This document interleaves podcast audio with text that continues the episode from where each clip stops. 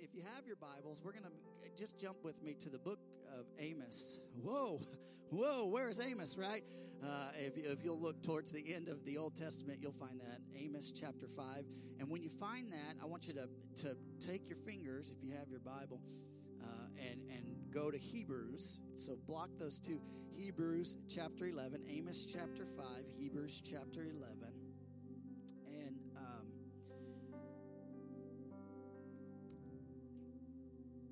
Know, the Lord.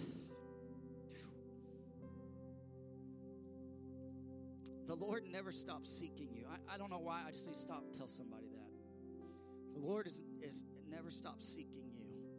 He wants a relationship with you. Somebody needs to hear that today. The, the Holy Spirit just stopped me dead in my tracks here. He's, God is, is, is calling you, He is seeking you. He wants a relationship with you. And, and I've titled this this sermon today, and I don't know, it's just going to be different, maybe a little bit different than what I normally do, but I, I was, I, I, the Lord gave this to me a couple weeks ago, and I've been wrestling with this really, really hard. But, but I'm, uh, I'm gonna run with it because I trust him. He's been good to me so far. Um, God is seeking you, but I need to tell you this today, and this is the title of my sermon: Never stop seeking God. God is seeking you, but you should never stop seeking God. Everyone say, never stop seeking God. All right, Amos chapter 5, um, verse 4 says this. Now, this is a promise to Israel. I understand the context of this. But let me tell you something because of Jesus Christ, because I'm grafted in through the vine of Jesus Christ, every promise I am given to to Israel, you know, God to Abraham, I, that God has given that to us. Amen. So, so I want you to look at this. It says this: For thus says the Lord to the house of Israel. Chapter five, verse four says this: Seek me and live. Seek me and live. Really simple, I know. That's it's so, but it's very profound. I don't know. The Holy Spirit's messing me up here today. God would say to you today, seek me and live. Some of you may be at the end of your rope, but God is saying, seek me and live. If you got, jump over to Hebrews chapter 11, verse 6. Hebrews 11. Say, oh, I got one in the Old Testament, one in the New Testament today. That's all right? Is this. It says this, but without faith it is impossible to please him. For he who comes to God must believe that he is, and that he is a rewarder of those who diligently what? There's something profound in the Old Testament. There's something profound in the New Testament that when we seek the Lord, something powerful happens. So I, I want to speak to you on this, this simple, simple subject of never stop seeking God. Will you bow your heads with me in this house? Heavenly Father, God, I thank you for your presence. God, I feel your anointing in this house.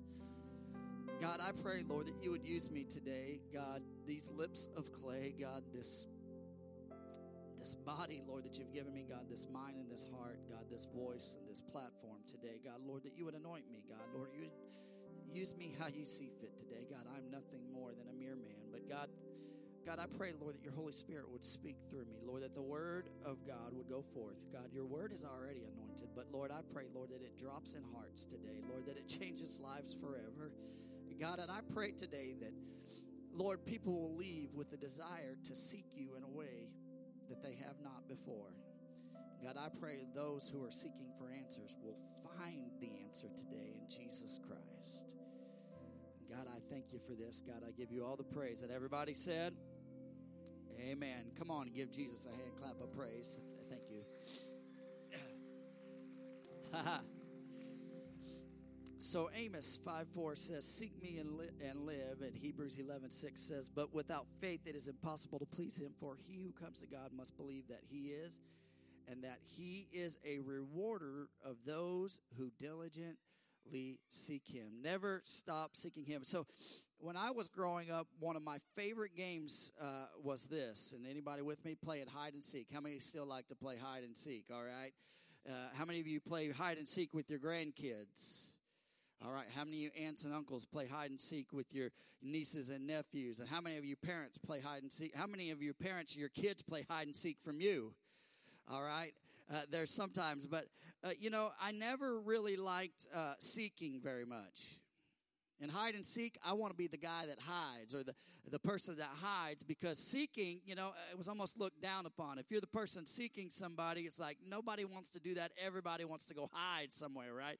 I remember one time uh, my parents were pastoring our, uh, our church, and the youth pastor and his wife came over, and my friends were over, and, and, and my parents, I don't know where my parents were, but we decided to play hide and seek in our house my parents were gone. They had no clue that we, we did this, and and in the and, and, and they were gone, and you know, uh, and so me and my friends and our youth, we play hide and seek in our house, and I had an advantage in our house because guess where I hid in my parents' room, and nobody wanted to go into my parents' room. Smart, right? You know, so I, I'm I, am i am very competitive, but you know, um, you know, I, I begin to think about this. I've always been a fan of hide and seek. One time when I was little, I think I've told this story here before. I don't remember how old I was, maybe four or five. My parents, we went to the mall to go shopping, and and I hid in uh, the clothes rack, the round clothes racks. I remember the round clothes racks, and I hid in the middle of this very crowded clothes rack and my parents were calling my name and I was sitting there and I was like, I am not telling them where I am. And they're like, they were, you know, my real name is Timothy. And, and so, and, you know, and they call me by, by Tim or Timmy or, or, you know, you can't call me that, but they call, they can call me, only family can call me that. All right. Or Timmy Joe. Sometimes they call me that. All right. I'm telling on myself. And they were, you know, my mom would, or Teej, you know, TJ, they, they would shorten it and say Teach. And they were calling my name name. And every time they'd call my name, and I'd sit in there, and I was quiet. And for like an hour, I would didn't make a peep.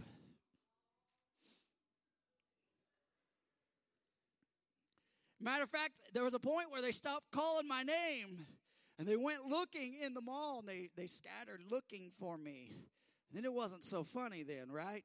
And, and, and then, then they finally came back, and I came out of the garments, and my mom grabbed me, and she lit my posterior up. Come on, how many of you know what I'm talking about? And she said, Why did you do that? And I was like, I don't know. I just I had to. I couldn't help it.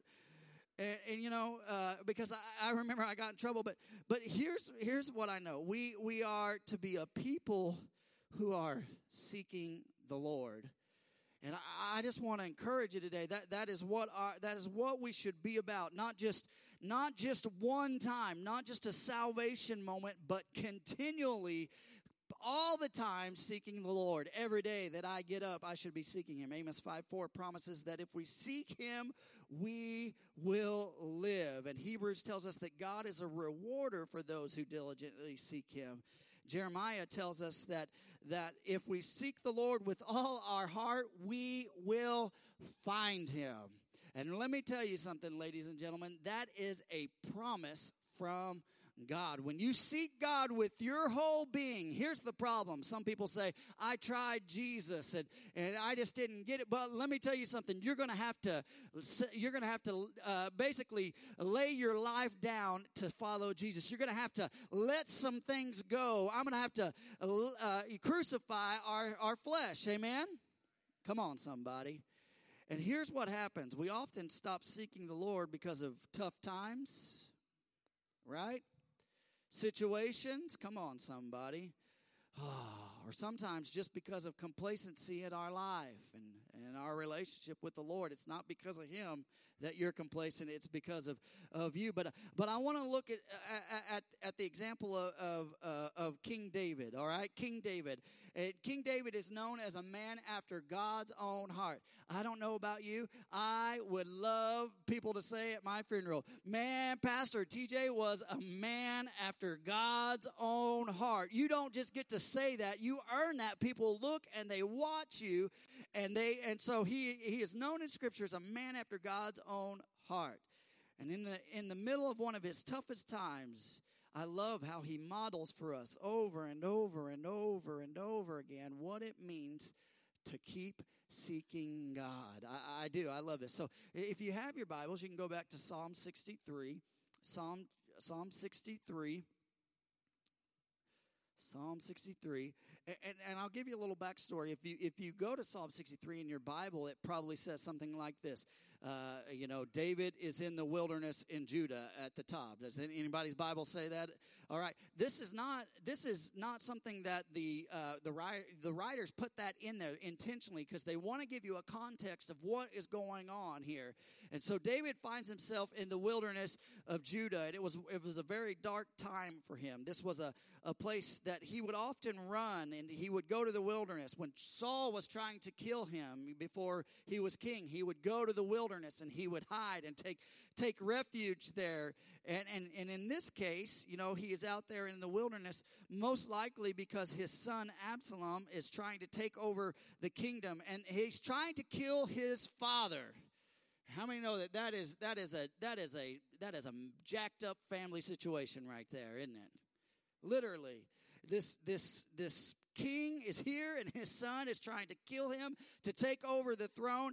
And david does what, what he what he would normally do. He, he begins to run out to the wilderness. He feels betrayed. Anybody ever felt betrayed by somebody close to you? Anybody close to you ever let you down? And, and you thought man i could trust them you know? And some people are like well that's my family. And sometimes the very people that are the close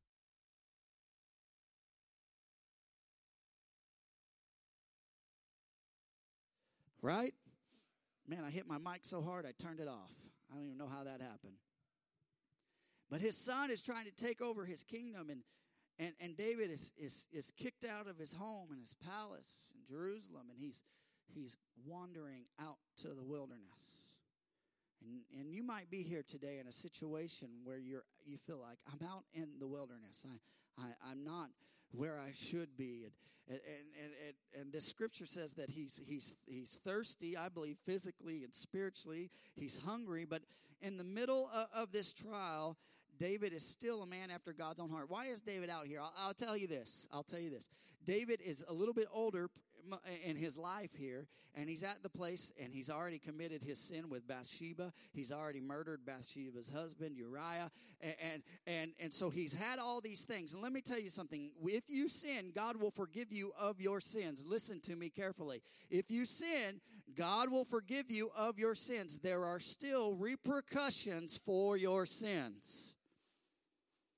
And the Bible tells us that, that David committed this sin. God forgave him. You know, Psalm 51, he cries out, he, you know, uh, cleanse my heart, O Lord, wash me with hyssop. And he's this beautiful Psalm 51, he lays it out on the line. And God restores things, but that does not mean that there are not repercussions for your sins. And so, so through this, through this process, everyone say, you reap what you sow. That's it. You reap what you sow. So if you sow in sin, you're going to reap in sin. And so he's got this family situation that is messed up from the floor up. I mean, it is it is it is a terrible terrible thing. And so he's in this place. So I want to look at this psalm. There's something beautiful about this psalm. And, and and the first thing that David does, okay, if you're a note taker, you write this down. David makes it personal. This is the first thing that he does. He makes it personal. He gets real with God. Let me tell you something. The best place that you could be is in the wilderness, down in your situation, is to get yourself to the real, most realest place that you can with the Lord and just be real with God right off the get go. God, I am broken. God, I am lost. God, I, I don't know how to deal uh, uh, with this situation. Here's the problem. Here's the problem. A lot of us, oh man, here's the deal. How many remember when you first started started dating? All right. How many remember when you first started dating? Some of you, are, man, some of you guys are so old you don't even remember when you first started dating. You've been around so long. All right. How many remember? All right. How many are married?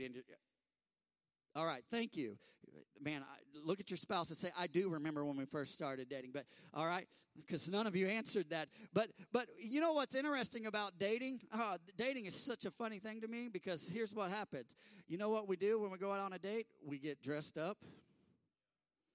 Our hair is perfect. Girls put on makeup. We smell the best, right?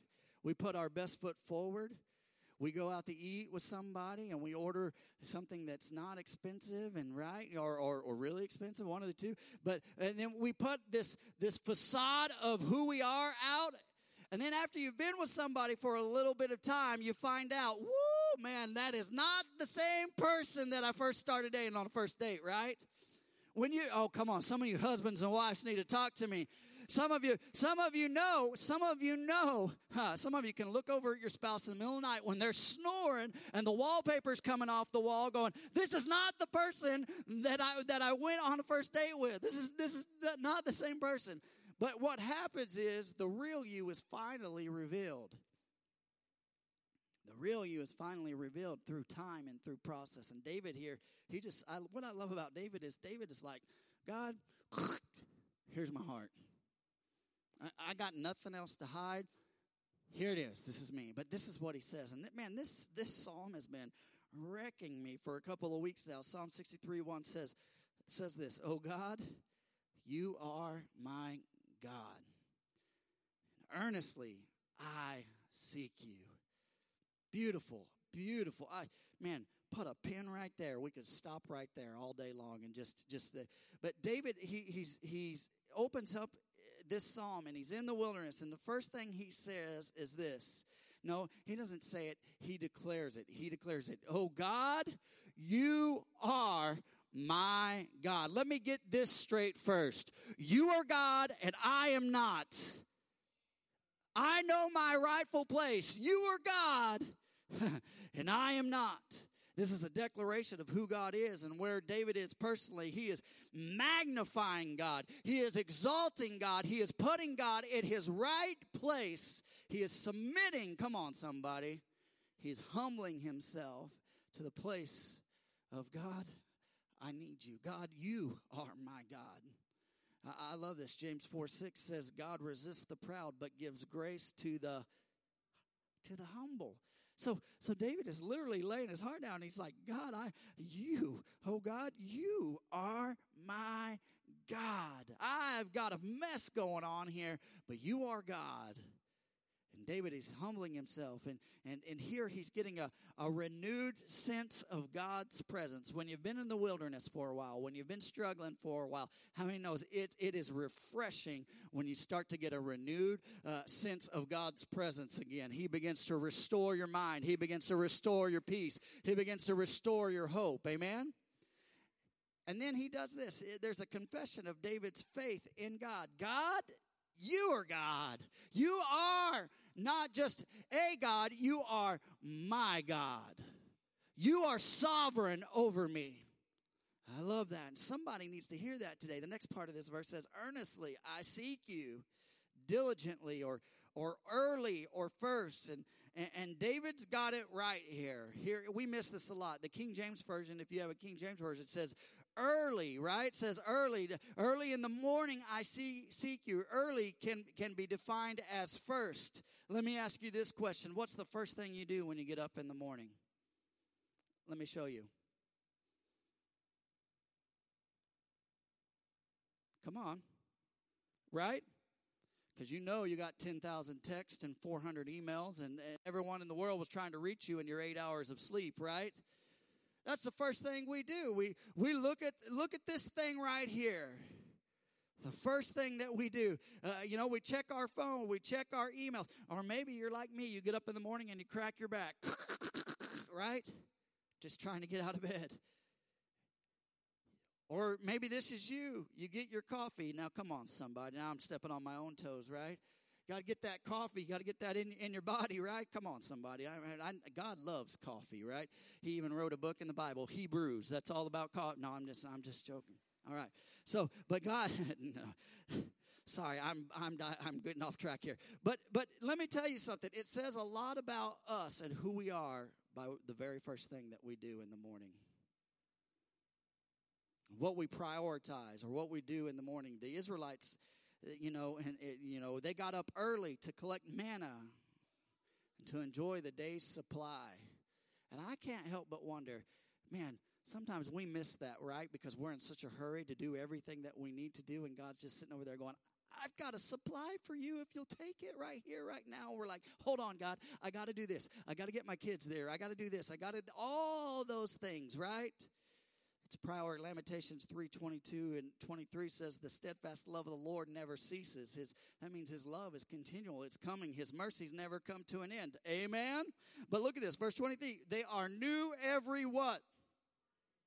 God's got something new today that He didn't have for you yesterday. It's that journey every day. God, if you'll get up and say, God, what do you have for me today? I will take it. God, I give you praise today. God, I give you adoration today. God, my back hurts today, but Lord, through you, I'm going to make it through this day. Come on, somebody. And what I love about the end of that verse, they are new every morning, and then it says, Great is your faithfulness. Every day, Lord, you are been faithful. Hey, will you wave your hand at me if God has been faithful to you? Come on, will you will you let me know? Oh, I love that. Earnestly or early in the morning, I, I will seek you. Let uh, let me translate that for you. Before I do anything else, God, it is you first. Come on, somebody. You want to revolutionize your walk with the Lord? Make him the first priority in the morning. He doesn't care that you haven't brushed your teeth yet. Did you know that? Your spouse might be like, go brush your teeth before you start talking to me, but the Lord will talk to you with bad breath. It's okay. He's God first. If we make that a priority, our first priority, the problem is this in our wilderness, oh, come on, I'm about to talk to somebody. In our wilderness moment, you know what we want to do? Talk to everybody else but the Lord. Oh, Greg, come here, come here. I need to tell you. No, no, stay right there. But this is this is what we do. This is what we do. Oh, Greg, I need to tell you. I've got this going on and this going on, and I'm struggling here. Oh, Jared, man, this going on and this is happening in my life. Matt, this is happening, and then I'm like, and God's over here going, Hey, come to me. I've got the answer that you need. Greg don't have the answer. Jared don't have the answer. Matt don't have the answer, but I am the answer if you will diligently seek me. Everyone say, seek me. Amen. Uh, so this the next part of this verse says, "My soul thirsts for you, my flesh faints for you, as as in a dry and weary land where there is no water." Ha- have you ever been in a place where there is no water?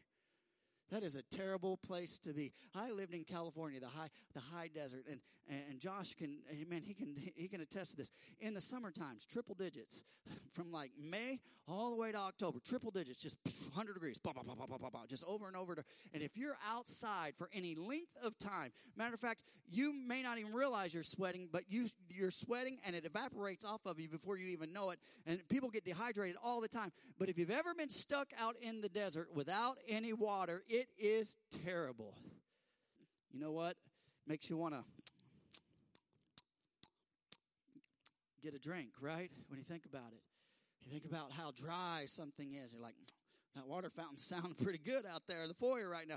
Have you ever been thirsty? Uh, the other day, you know, uh, I don't know how this happened. Somewhere in our scheduling, uh, I don't know, Tristan was gone, and, and me and Wyatt went to the gym, and Novak was at our was with us, and so I, I was like, Novak, I have to take you to the gym with us today. Man, have you ever taken a ten year old to the gym? All right, listen. And I told him, I'm like, Novak, you need to sit, stay close to us, stay away from all the equipment. If you see people, just get out of their way. And this, and the last thing I told him before we went out of the door of the house is, Novak, you need to get yourself a drink. What did Novak do?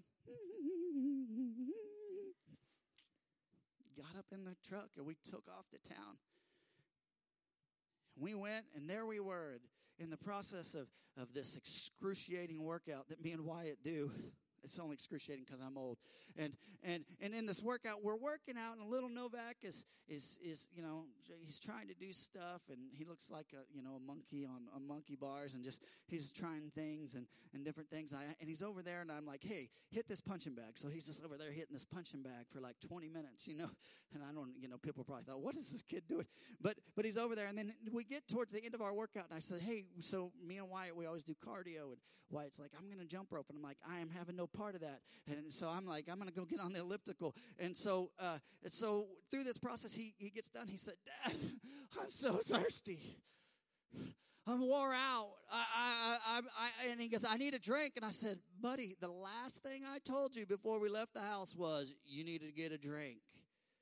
He said, Yeah, but dad, I didn't get one. And I'm like, And I'm like, well, you'll make it home. I promise you will not die. Have you ever, have you ever, come on, everyone say, oh, you're a mean dad. You're a mean dad. You wouldn't go get him a drink. Lesson learned. You reap what you sow. See, this world is crazy.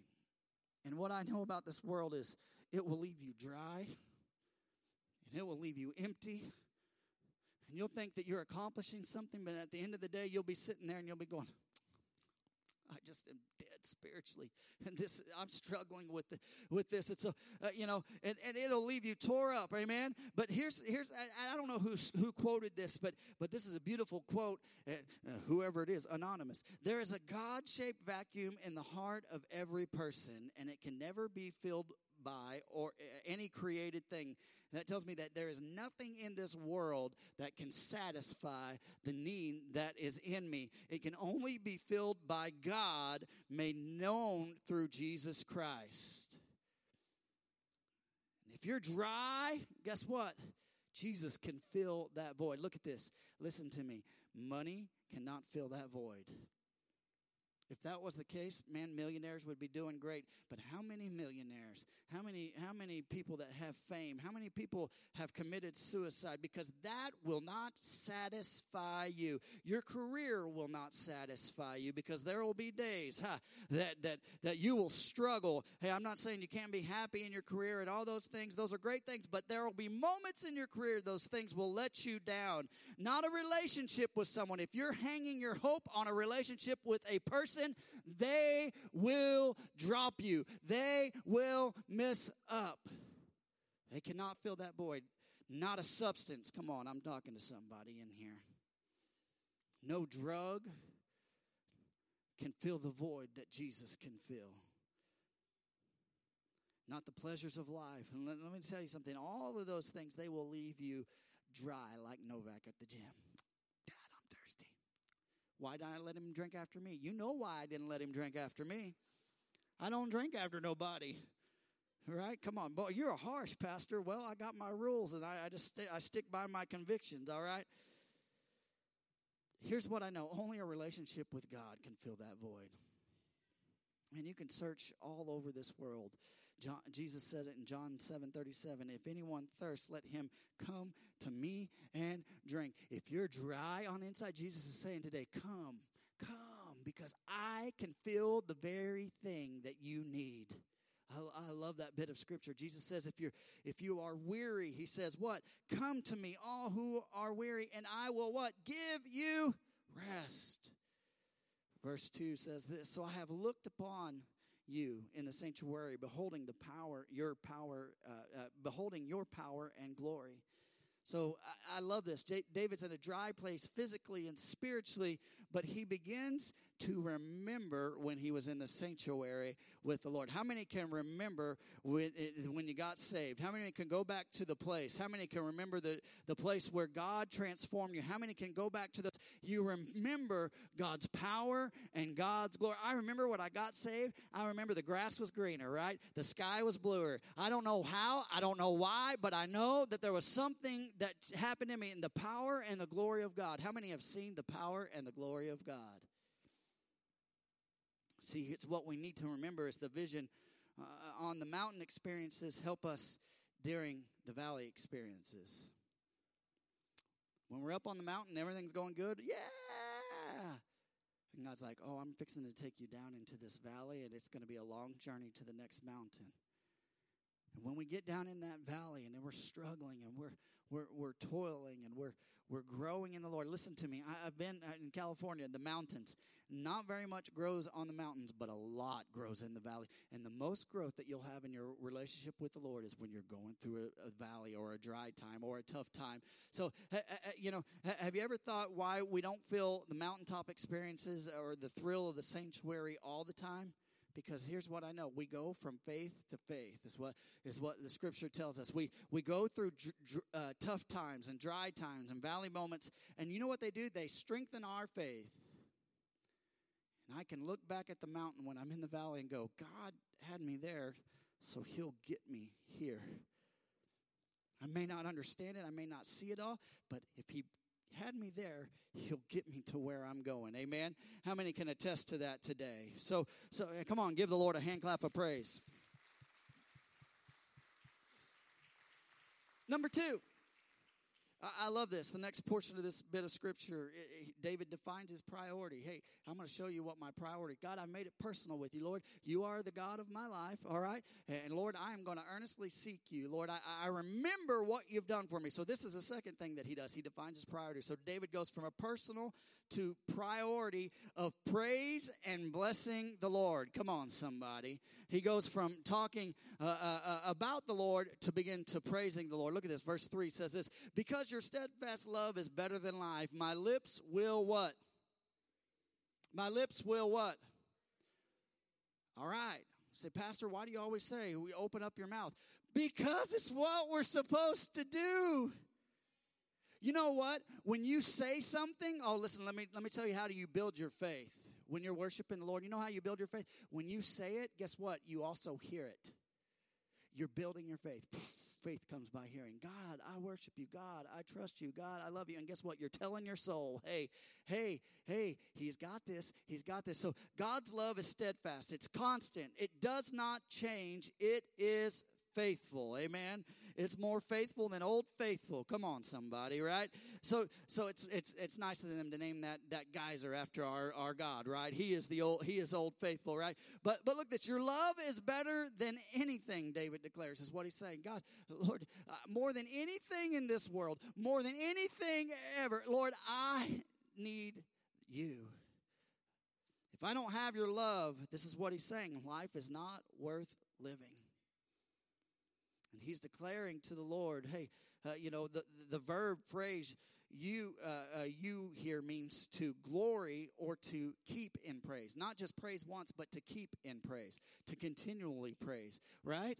To continually praise. Some of you need to get that in your heart. Continually praise. When i'm in a dry time that's the last thing i want to do. But i you know what? I i have to make my my physical body sometimes come under subjection of what my spirit's saying and say hey you are going to lift your hands today tj you're going to put a smile on your face. You're going to shout with a voice of triumph, Thank you, Jesus! Because of the things that he's done for me. All right. Verse 4 says this So I will bless you as long as I live. In, in your name, I will lift up my hands. Amen. Lift up my hands. So we're going to praise him with our lips. We're going to we're going to praise him with our hands. But we'll bless him. The word bless here is to convey happiness or prosperity on. You know what? God doesn't need prosperity from us. His prosperity is better than what we can give him. But I tell you what it does. It makes him happy when he sees us blessing him when we lift up our hands hands and he says, Look at those people that are worshiping me. The scripture says that God goes to and fro across the earth looking for people that will praise his name. Let me ask you a question Will you be a people that will lift up your hands and say, God, I'll bless your name. God, I'll praise your name. God, I'll give you all that I am. Why do we lift our hands? To bless the Lord. Let me give you a good example right here in football. When a team scores, what does the ref do? Touchdown, right? And everyone gets excited and they signal. They, they throw their hands up, and it's a signal of what has been done. Listen to me. Some of you need to learn to signal what God has done in your life. Hey, hey did he get you up this morning? Touchdown. Did he do you have the activities of your limb? Touchdown. Did he bless you? Yes. Did he restore your marriage? Bless. Did he save you from hell? Touchdown. That's what we're doing. We're telling our neighbor, hey, God has done something amazing in my life. Come on, somebody. I love that. Psalms 126, 3 says, The Lord has done great things for us. We are glad. Amen. Psalms 40, verse 2 says, He also brought me up from a horrible pit. How many that God brought you out of a horrible, how horrible pit? Out of the miry clay. And He set my feet on the rock and He established my steps. Touchdown. Come on, somebody. Amen. Hang on. Hang on. Another reason that we raise our hands is I don't know if you remember when you were in school. Some of you may not be able to remember way back then. Some of you went to school with Moses, so I don't even know. But but but but here's the thing: when you when the teacher would would ask the question, "Hey, what is this, this, this, this?" and you knew the answer, what would you do? And then if the teacher didn't notice you, and you go, oh, oh, oh, right?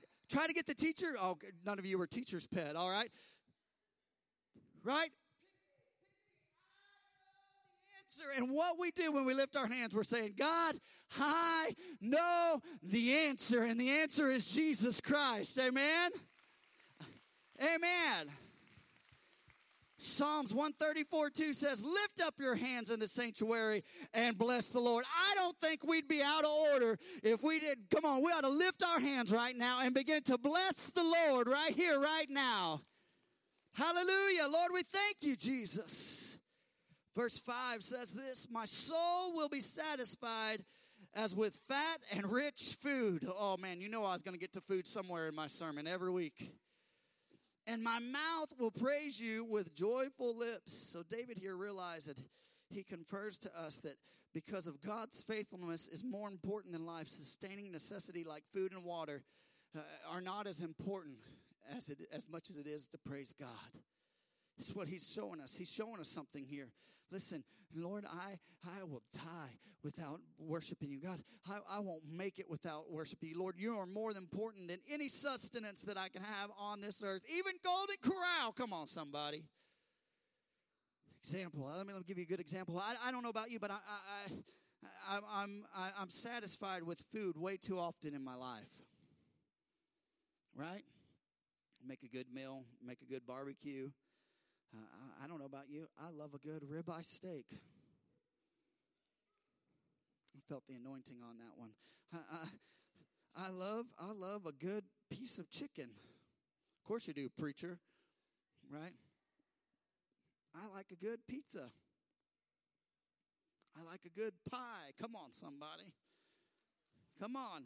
I like a good pie with some ice cream. Come on, somebody. Woo, come on, you know what I'm talking about. Cobbler with a little bit of. Woo, man, I'm about to shout right here. Uh, but but here, while those things can satisfy you for a while, only Jesus can satisfy forever. Amen.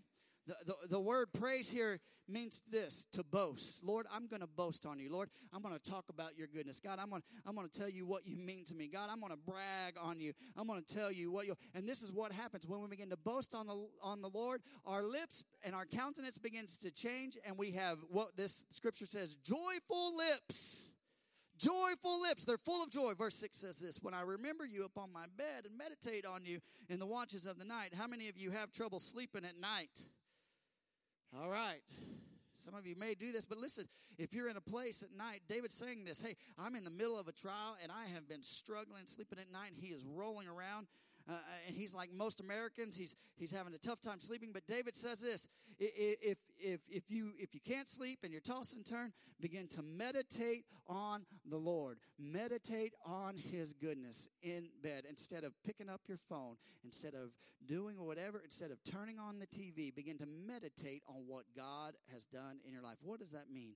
Meditate means this it means to speak about the things of God or to fill one's mind with the knowledge of God. Begin to think about, begin to think about your favorite gospel story and what Jesus did and how he turned, turned someone's life around. Instead of being consumed with troubles of life, David disciplines himself to think of the goodness of God. When I'm in a dry season, sometimes it's hard to discipline myself to think about what God has done in my life. You know, there's the old song. It says, When I think about the Lord and what He's done for me, my soul says, Hallelujah. Praise God for saving me. Hey, if you don't have anything else, you can meditate by saying that right there. Verse 7 says this For you have been my help, and, and in the shadow of your wings, I will what? Sing for David's given us some beautiful things here. Hey, I'm going to bless you with my lips. God, I'm going to raise my hands. I'm going to bless you with my hands. God, I'm going to sing for joy. So God is our help. Amen. Psalms 46 2 said, God is an ever present help in the time of trouble. God is an ever present help in the time of trouble. Some of you need to hear that. God is an ever present help in the time of trouble. I don't care what you're dealing with, God will be there with you if you will just open up your heart. I love that. It's, it's a beautiful, beautiful scripture. Psalm 91 4 says, He will cover you with His feathers, right? In the NLT, He will shelter you with His wings. His faithful promises are your armor and protection. This tells me this that when I am in a dry place, God is going to be like, I got you right now. And all I have to do, oh, come here, Wyatt. Come here, run, run up here. Run, run, run, run, run. Faster, faster, faster. This is how he works out, too. I want you to put your arm up since you're taller than me. Okay, you're going to be God. All right? But this is what happens. That's a tough casting call right here. All right? This is what happens. When I'm in the middle of my storm, God shelters me with his wing and he covers me. And when the storms of life begin to happen, when the wilderness of life begins to happen, he begins, he begins to protect me. And when I'm scared and I'm shaken, he's got his wing over me. And you know what that tells me? I can sing for joy and I can worship him because his protection will be with me. Come on and give Jesus a hand clap of praise. Amen. Amen. I will sing for joy. Or this, this word rejoice, which means I will sing with a shout. That's literally what that word means. I love this. Verse 8 says this My soul clings to you. Your right hand upholds me. God's got me here and God's got me here. Amen. God's got me over here and God's got me down here. There's no way uh, that I, am going to cling to you. This word cling or, or follows hard after the Lord. How many want to follow hard after the Lord? I love this. Uh, it, it does not mean to casually seek the Lord. I'm just seeking the Lord. I'm bird watching for the Lord right now. No, no, no, no. It means to follow hard after Him. It's like my wife when she saw me, she began to pursue me, following hard after me, saying, Hey, I gotta, I gotta, I gotta see that dark haired, blue eyed guy. That's not the way that went. All right, all right. But but but I'm I'm seeking him with all my mind and all my body and all my soul and I'm I'm doing things that I've never done before because I need to know him more. I need to cling to him. I need to be as close to him as possible. I need to walk with him. I need him to walk with me. Amen. And and, and the same follow hard here is we see it in the in the book of Ruth and I, it's a beautiful beautiful uh, uh explanation. I, I love the uh, the book of Ruth. When Naomi told her daughter-in-laws, remember uh, t- tragic situation both their husbands husbands, her sons had died, and she told her daughter in laws to go back to Moab because that's where they were from. It's amazing. The, the, the, the scripture tells us that Orpah uh, kissed Naomi. What a terrible name. Orpah kissed Naomi, and she said, I'm out. I'm going back to Moab, and she left. But listen to this. But the Bible says this that Ruth clave to her. Ruth 114. She hung on to Naomi and she said, Hey, your people are going to be my people. Where you go, I will go, is what she said. Listen to me. God is looking for somebody who will cleave on to him and say, God, I am going where you're going. I don't care what the world does. God, I will follow you. I will seek you with all that I am. Amen. I don't, tra- I don't care how dry it gets or how tough it gets or how hot it gets. I don't care how unfruitful it may be initially, but I'm going to cling to you, Lord. Let me, let me just show you this. Who is Ruth's grandson? This is amazing. I'm going to ask the worship team to come. Who's Ruth's grandson? King David. King David's tenacity. Oh, his tenacity to hang on. I, I, think I think it's within his family. Mom and dad, you cling to the Lord, and your kids will see that. If you cling to the Lord, your kids will see that. And the scripture says this Uphold me with your right, strong uh, uh, right hand is a, is a metaphor of God's power. How many know that God has power? Amen. And it's a reminder to you, it's a reminder to David and to us today that God will deal with our situation and our problem. Basically, this, I'll, I'll just put it to you in layman's terms God got your back. Amen? For the 14 of you that got that, You know, the rest of you need to get that in your heart. God's got your back. So we see David's purpose was to bless and praise and to lift up his hands, to open his mouth and shout of the goodness of God. But then here's the last last bit of this. David reveals his passion. I'm going to be fast here. I'm going to be fast, I promise. Verse 9 says this, "But those who seek to destroy my life shall go down in the depths of the earth." Verse 10, they shall be given over to the power of the sword. They shall be a portion uh, for jackals. And even though he was in the wilderness and he's chased from, from his throne and he was being hunted like an animal, he's certain that his enemies are going to be defeated. Hey, I've already made up my mind. God's going to take care of this for me. I don't know how. I don't know when.